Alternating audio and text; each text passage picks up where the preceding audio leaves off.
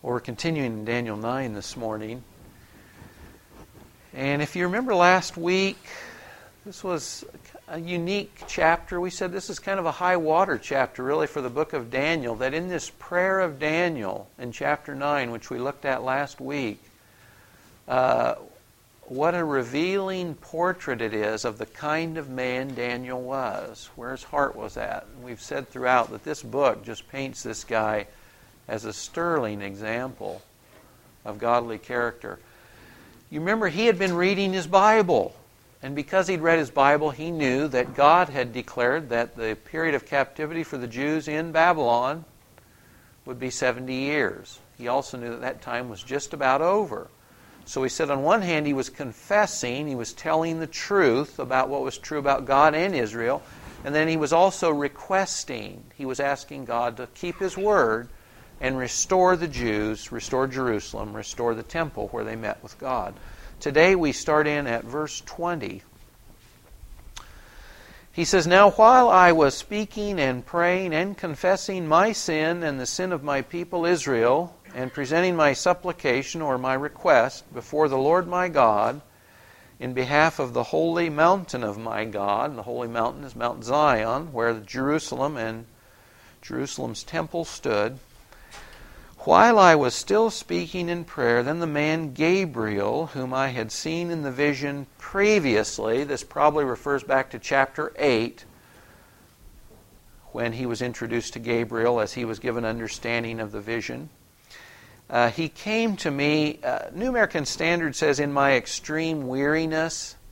This would imply, this is kind of towards the end of the day, maybe he hasn't eaten all day. And this prayer that we read in chapter 9, this is a summation. This isn't all that he prayed. This is a summary. And so probably he'd been in prayer for some time. That's one option. New King James, NIV, other translations say, instead of saying, "came to me in my extreme weariness," they read that Gabriel was caused to fly swiftly.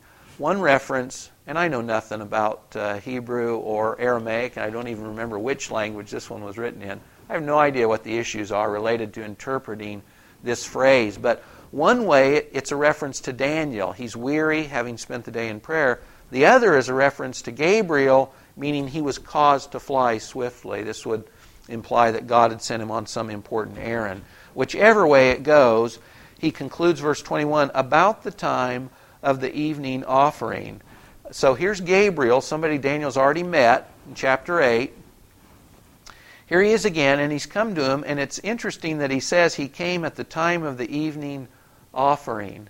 Now you remember, Daniel is an old dude at this point. He's near the end of his life, and he was taken captive as a young man in 605 BC when Nebuchadnezzar first came to Jerusalem.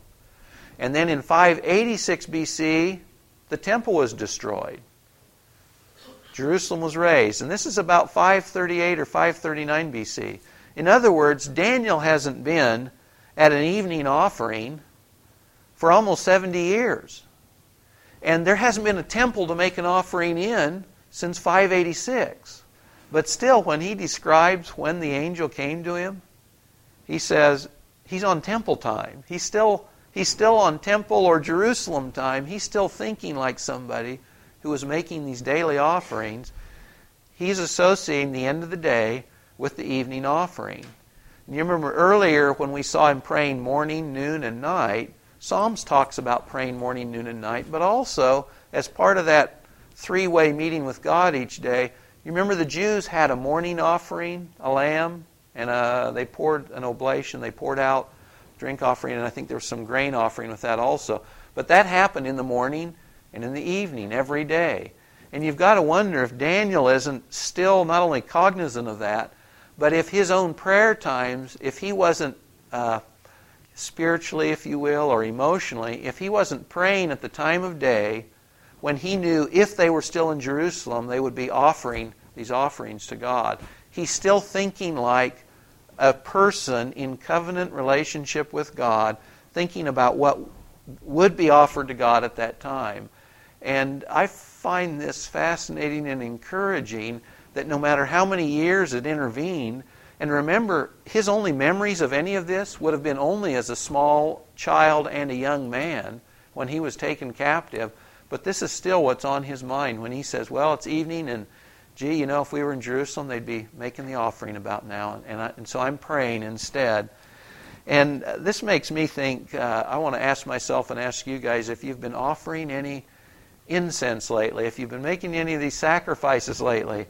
You read later in Revelation chapter 8, verses 3 and 4, and there it says that the prayers of the saints are incense. And if you remember in the temple, incense was part of the offering to God. And that there in heaven, it says they take this fire, and it's as if the prayers that you and I offer are this incense that gets wafted in front of God. That's thinking like Daniel, that when we pray, when we do what he did, we're like Daniel. We're making an offering, such as we can, to God, and he accepts that in heaven. This is a great encouragement. And it's just another insight into what kind of a guy Daniel was, and another encouragement in my mind for us to be the same kind of person and see that as a sacrifice we can offer to God. So, the end of the day, he's tired, the angel sent swiftly. Either way we read that, about the time of the evening offering, which makes us think back to Jerusalem and the temple and restoration.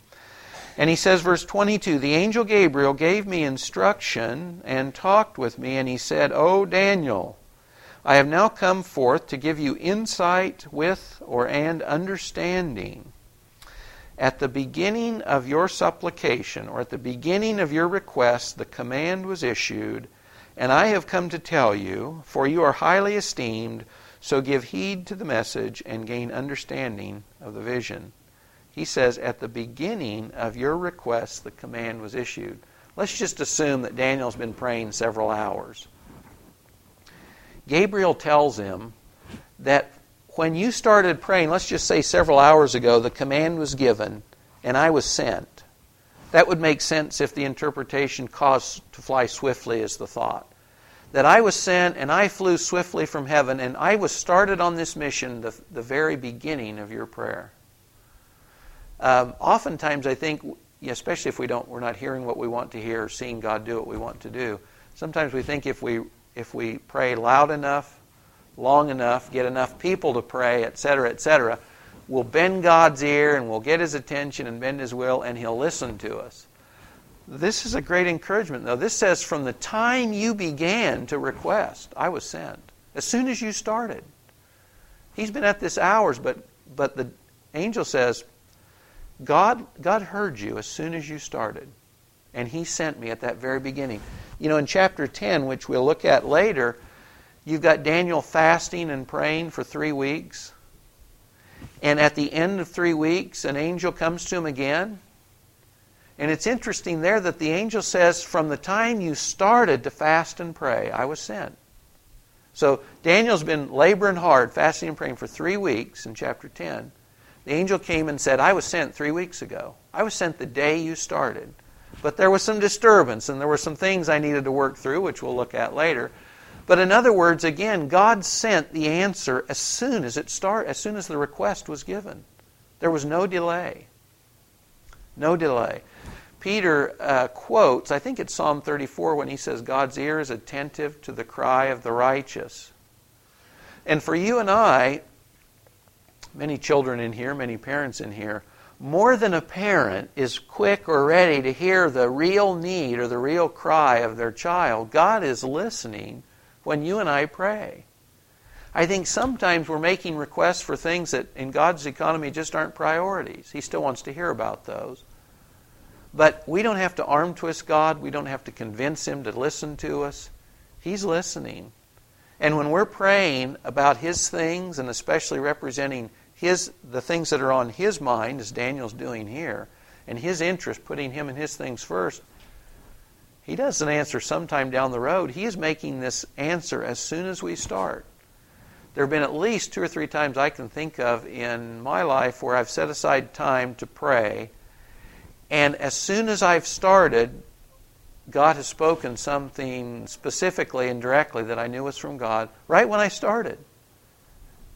We did this as a family once, and we were driving to a place so that we were going to spend the day here, and we were going to fast and pray. And we heard from the Lord on our drive out. We hadn't even started. And that's the thought here. As soon as you started, Daniel, I was sent. This is great encouragement to me that When we're taking something to God that's important, something that's on His mind or our mind, He is quick to hear. He is quick to respond. We don't have to arm twist Him. And I love the second phrase, I have come to tell you because, there's a reason, you are highly esteemed. Now, you know, picture this. Here's an old Jewish guy, an old exile in a foreign land, in his room, wherever he's at this point, under the reign of Cyrus. Probably at this point in his life, how widely known he is at this point, hard to say. Alone by himself, probably never married. Some people think Daniel and his fellows were eunuchs. I'm not convinced of that, but probably never married, no children. All by himself here.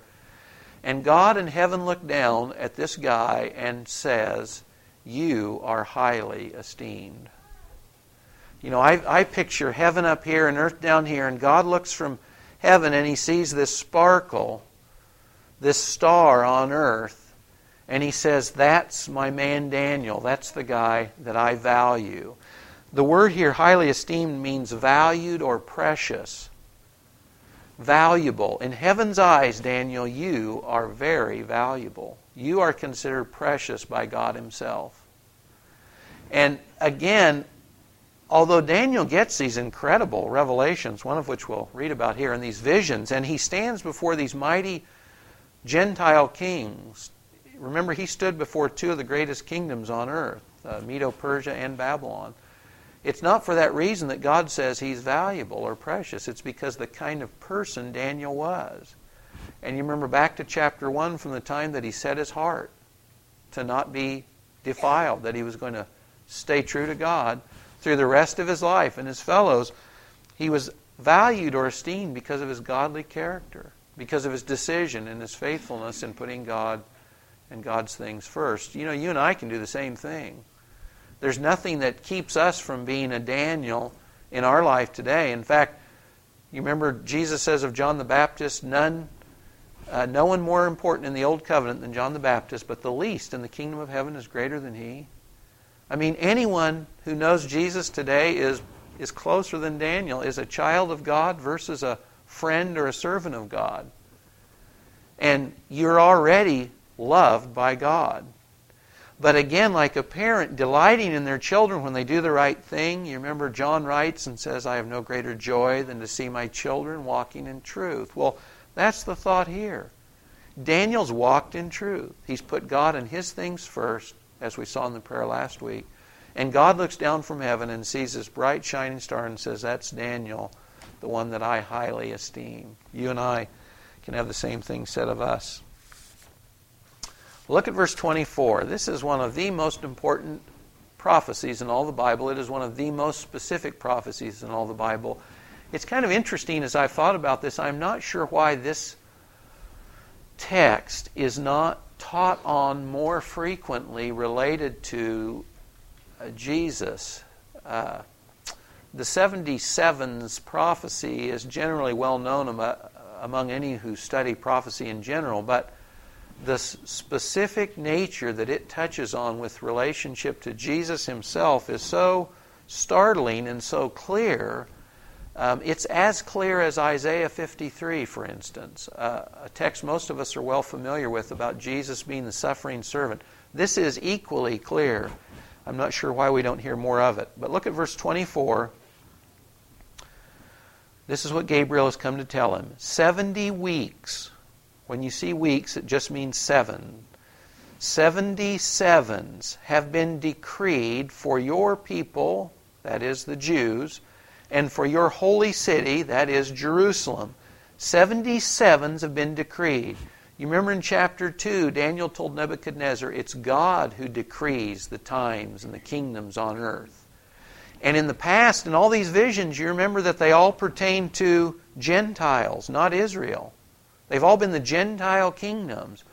Well, here, Gabriel says, not only has God decreed the period of the Gentiles in these 4 earthly kingdoms, but Daniel, he's also decreed a period of 77s for the Jews, your people, and for your city, Jerusalem. This period of 77s. And in this period of 77s, God has decreed to finish the transgression to make an end of sin, to make atonement for iniquity, to bring in everlasting righteousness, to seal up vision and prophecy, and to anoint the most holy place.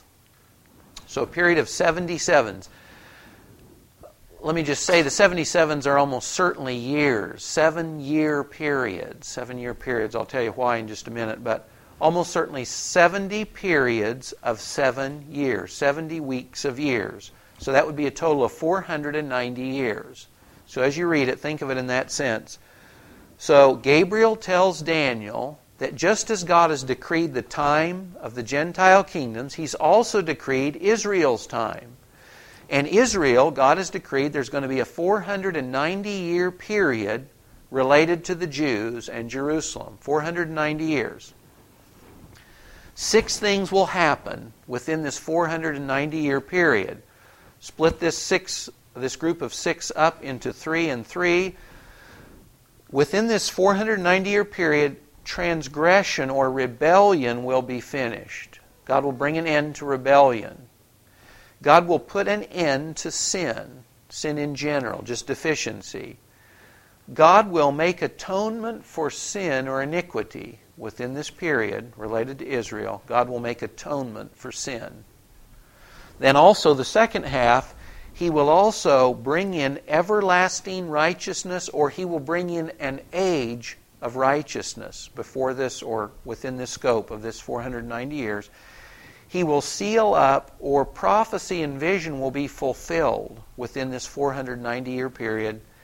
And He will anoint the most holy place, or He will anoint or set apart the holy of holies. So, here's the Gentile kingdoms. We know the order they come in. And here's Israel. And here's 490 years in which all these things are going to transpire or take place. Finish rebellion, put an end to rebellion, put an end to sin, make atonement, bring in righteousness, fulfill prophecy, and anoint or set apart the Holy of Holies. I'm not going to go into all the specifics of these. You can certainly, in fact, Peggy was nice enough to send me an website. Arnold Fruchtenbaum is kind of an odd name. Did I get his name right? Jewish scholar, anyways, has a website. All kinds of information on prophetic stuff related to Daniel. Very helpful. You can certainly read lots more about this and what some of the implication on them might mean. But there's going to be, within this time period, these 6 important things are going to take place. Look at verse 25. So we know that there's this time period set apart for the Jews and their city, Jerusalem. And you're to know, Daniel, you're to discern or understand that from the issuing of a decree to restore and rebuild Jerusalem until Messiah the Prince, there will be 7 weeks and 62 weeks. Remember, it just means 7. 7 sevens and 62 sevens. Jerusalem will be built again with plaza and moat, even in times of distress. So, the angel says, this 490-year period is going to start when there's a decree given to rebuild Jerusalem. Now remember, Jerusalem is a rubble heap. It was totally destroyed 586 by Nebuchadnezzar, so it's a rubble heap. The temple's gone entirely. But there's going to be a command given to rebuild Jerusalem. If you look in Ezra, Nehemiah, 1 Chronicles, Isaiah, there's at least 4 options on when this actually occurred. The best seems to be that when Artaxerxes in 445 BC, this is mentioned in Nehemiah chapter 2, that when he gives the order for Nehemiah to return and rebuild Jerusalem, that's probably the proclamation the angel's talking about. If you read those same books, before this Nehemiah chapter 2 takes place, the Jews have actually returned and they have rebuilt in part the temple. But the city is still a rubble heap, so that when Nehemiah comes, they said there's so much trash you can't start rebuilding. We've just got to clear the city streets. We've just got to get the stuff cleared away so we can begin rebuilding the city. So this appears to be the best option of about 4 to see that the beginning of this 490-year clock began in 445 when Artaxerxes told Nehemiah, return and rebuild the city. The Jews had already returned. The temple was at least partially restored at this point, but the city was not. So 445 BC. This division, it says there's a period of 7 weeks and 62 weeks. 49 years is about the period of time that it took to rebuild Jerusalem. There's no real clear understanding on why this initial 69 periods of 7 is broken up by 7 and 62.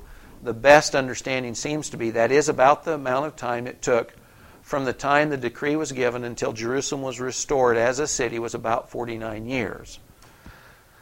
So we've got these two divisions. But go back to the whole thing. He says 69-7. So 69, that makes 69 periods of 7 years. Out of 70 makes 483 years. And Gabriel says at the end of 483 years, Messiah the Prince will come. 483 years after Nehemiah chapter 2, your Messiah will be here. If you were a Jew living in the time of Jesus, do you think this might strike you at some point? Daniel was a book of their Bible. They knew this. They knew this passage. In fact, you remember when he tells the Sanhedrin, you'll see the Son of Man coming in clouds of glory? That was a reference to Daniel.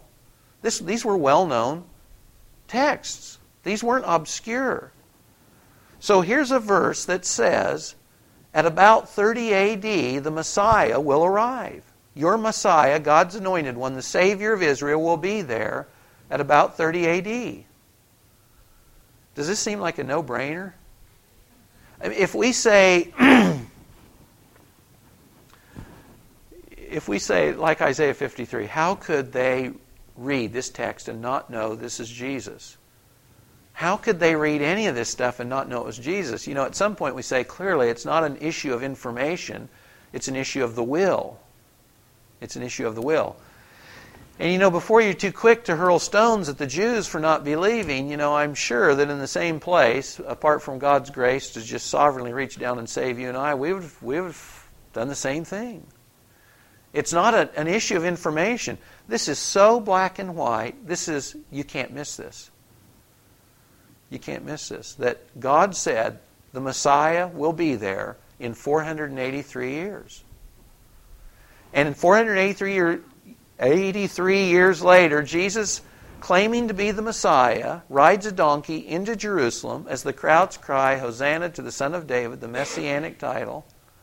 He receives the worship of the crowds. This is a no-brainer. This is the Messiah. The Messiah was here 483 years later.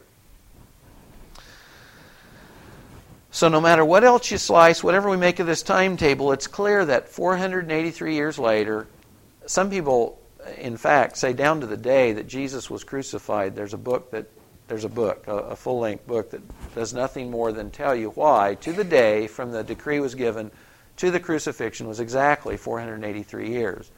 I don't know if it's sliced quite that neatly or not, but there's no getting away from this fact that Jesus comes at the time Daniel said the Messiah would show up, the specific time. Look at verse 26. So Daniel, from this decree to the Messiah is 483 years. Then after the 62 weeks, that would be 69 of the 70 weeks, at the end of that period, the Messiah will be cut off and have nothing. The Messiah will be cut off. The term just means to be killed. It could mean to be executed. The Messiah will be cut off and have nothing left. So again, if you think not only of Jesus being present and claiming to be the Messiah, if you not only see that, but if you factor in this, that the Messiah is cut off, he's killed. He doesn't just die. He is killed or he is executed. How can we fail to see that this is Jesus? Or how can the Jews at that day fail to see this is Jesus? Who else could it be? And again, with Isaiah 53, again, just think that you're a Jew living during the days of Jesus. In fact, compound it with, you remember out of Luke, the nation had heard that a Savior was born 33 years earlier. Do you remember? There were people who had gone and worshipped the king. There were people who were still living who knew that the king had tried to destroy all the babies to kill this new king who was born. And here are people living during the same time that know that Daniel says the Messiah is coming.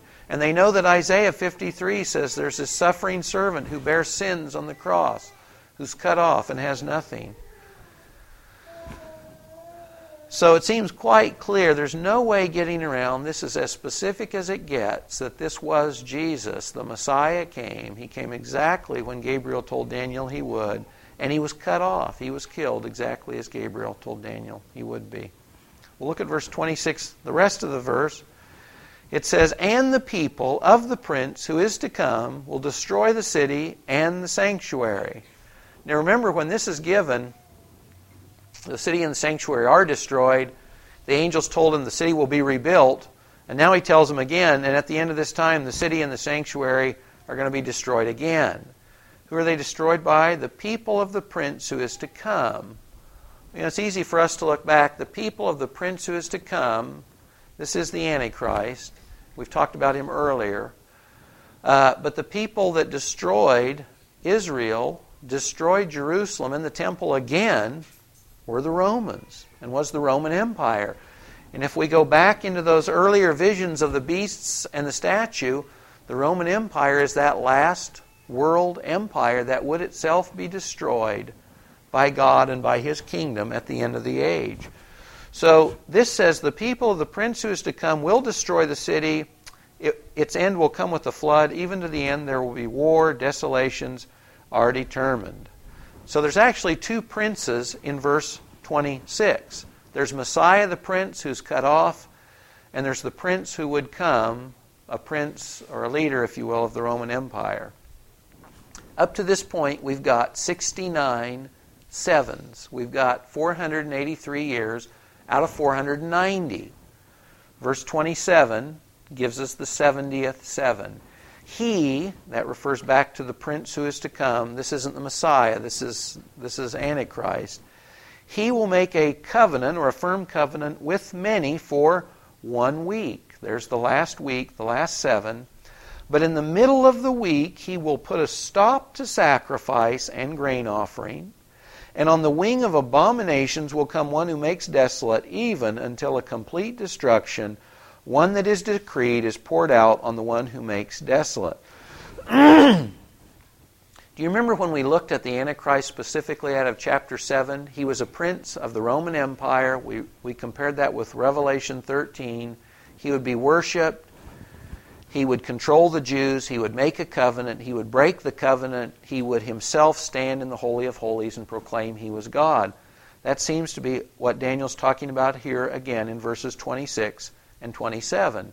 You know, the question comes in, and we've touched on this briefly before, but here's a 490-year time clock.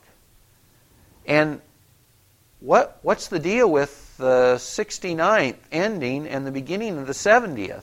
If the 69th ended 2,000 years ago, why didn't the 70th end 2,000 years ago? What is the deal? And clearly, no matter what theological stripe you're of, most scholars agree that there's simply no way to say the 70th seven has already occurred, that it is still future. It's as if you're reading a book, you know, and you finish one chapter and you turn the page, and instead of one page flipping, the pages are stuck together, and you flip several chapters ahead, and you read the story as if there had never been a break. And it's like that with this. In 70 AD, when Titus, the Roman who would become the Roman king, when he destroyed Jerusalem, there was no state of Israel. There was no national state of Israel from that point on until 1948. And we've gone through this last 2,000 years in which God tells us that He shifted gears. And this 77th time clock, it stopped. And God did something that He didn't tell us beforehand. He said in Paul in Ephesians 3 that I've been handed this mystery, and this mystery is that God's going to tear down the wall that divides Jews and Gentiles. And out of Jews and Gentiles, He's going to make one new man. That's the church. And that's the period in which you and I live. And He says this wasn't revealed in the past. So when Daniel gets this prophecy, this does not mention, it doesn't hint at a 2,000-year division here. But it's there. And this 70th seven has not yet transpired. And the pages got turned and they were stuck together, but there's this whole 2,000-year chapter in between in which you and I live. And it's going to be as if God, when He turns that next page, it's going to be as if there was no break between the time of Jesus and the destruction of Jerusalem and this last 7-year period in which the Romans play this important role again, and this Roman prince, this person we know as Antichrist, makes a covenant with the Jews for 7 years. And this is why, even if you don't know prophetic issues very well, when people talk about the Great Tribulation, that's a term for this last 7-year period, which has not yet transpired. And that it's talked about in Jeremiah and Zechariah and many other places, this terrible, terrible time to come.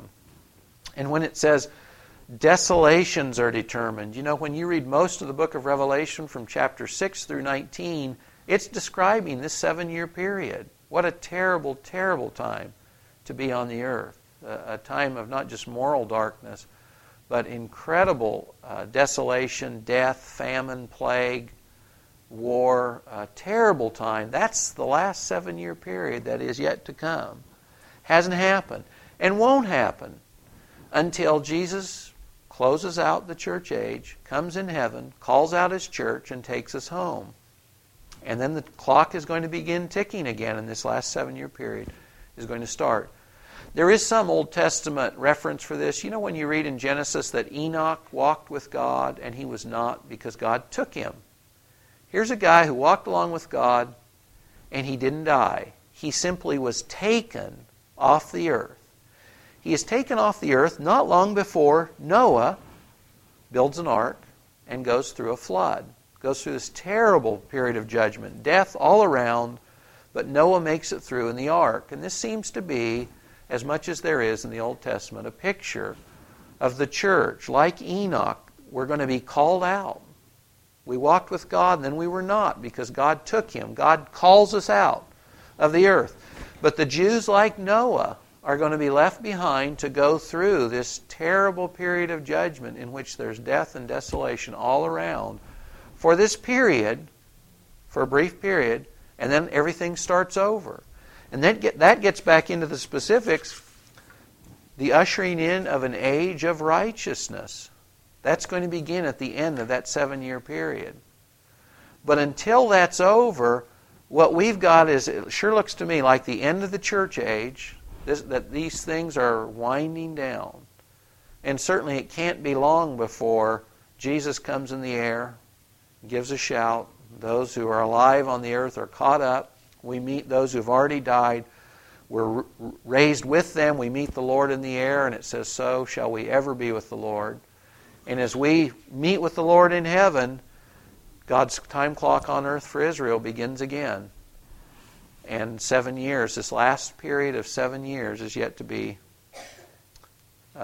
occur. The thought that we're near the end, you know, we look back and we say, why didn't they know? How could they not understand this was Jesus, this was the Messiah? You know, but I sometimes look at where we're at today. How could we not know that things are winding down for the church? You know, Jesus says there's a daytime is the time to work, and then night comes when you can't work, and you got to work when it's time. And, you know, the truth is, the church, how can this not be our clock time ticking out, so to speak, this interim before God takes up the Jews and Israel again? And it makes me think, you know, if the night is coming and we're still here in the daytime, what should we be about? You know, here's Daniel praying, seeking God, confessing the sins of himself and the nation, and requesting that God just keep His word, bring restoration. You know, certainly we should be about that same business.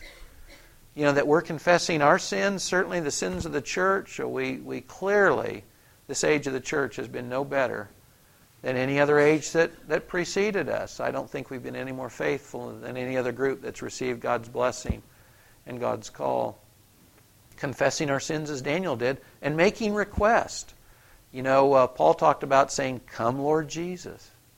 We want to see you. We want to make you our priority. We want you to finish up, seal up this prophecy, bring it to an end. We want to see you. We want to be with you. It does look like the church age is almost over, and the clock for Israel is going to begin again. There's a verse in Revelation that says, the spirit of prophecy is the testimony of Jesus. We've talked in the past about the fascination the world has with Antichrist and the sense in which it's misplaced attention. You know, the end of all of this isn't Antichrist, it's Jesus Christ. It's not the Antichrist, but it's God's choice for Messiah. That's where our thoughts should be. Excuse me. Listen to these verses out of John. Nathaniel says about Jesus, Rabbi, you are the Son of God. You are the King of Israel. And Peter says, Lord, to whom shall we go? You have words of eternal life. We have believed. We have come to know that you are the Holy One of God. You're the Holy One of God. Let's pray. Lord, you amaze us with the accuracy of these words that Jesus, your Messiah, would come at a given time. He would do specific things. And your Son Jesus did them all, Lord. Certainly there's no excuse for having not recognized him. And yet, Lord, we are not casting stones at your people, the Jews, because like them we know that we, like sheep, have gone astray. Lord, it's only your grace, it's only your goodness that has reached down and saved us. Lord, we would pray with Paul, come, Lord Jesus. Lord, we ask that as you complete this church age, you would find us a Philadelphia, not a Laodicea. That you would enable us to be faithful with the little power, the little influence you give us. That you would open doors of ministry to us that none can shut. That you would find us like Daniel, on our knees before you, putting you and your things first. That we would be quick to confess our own sins and the sins of the church.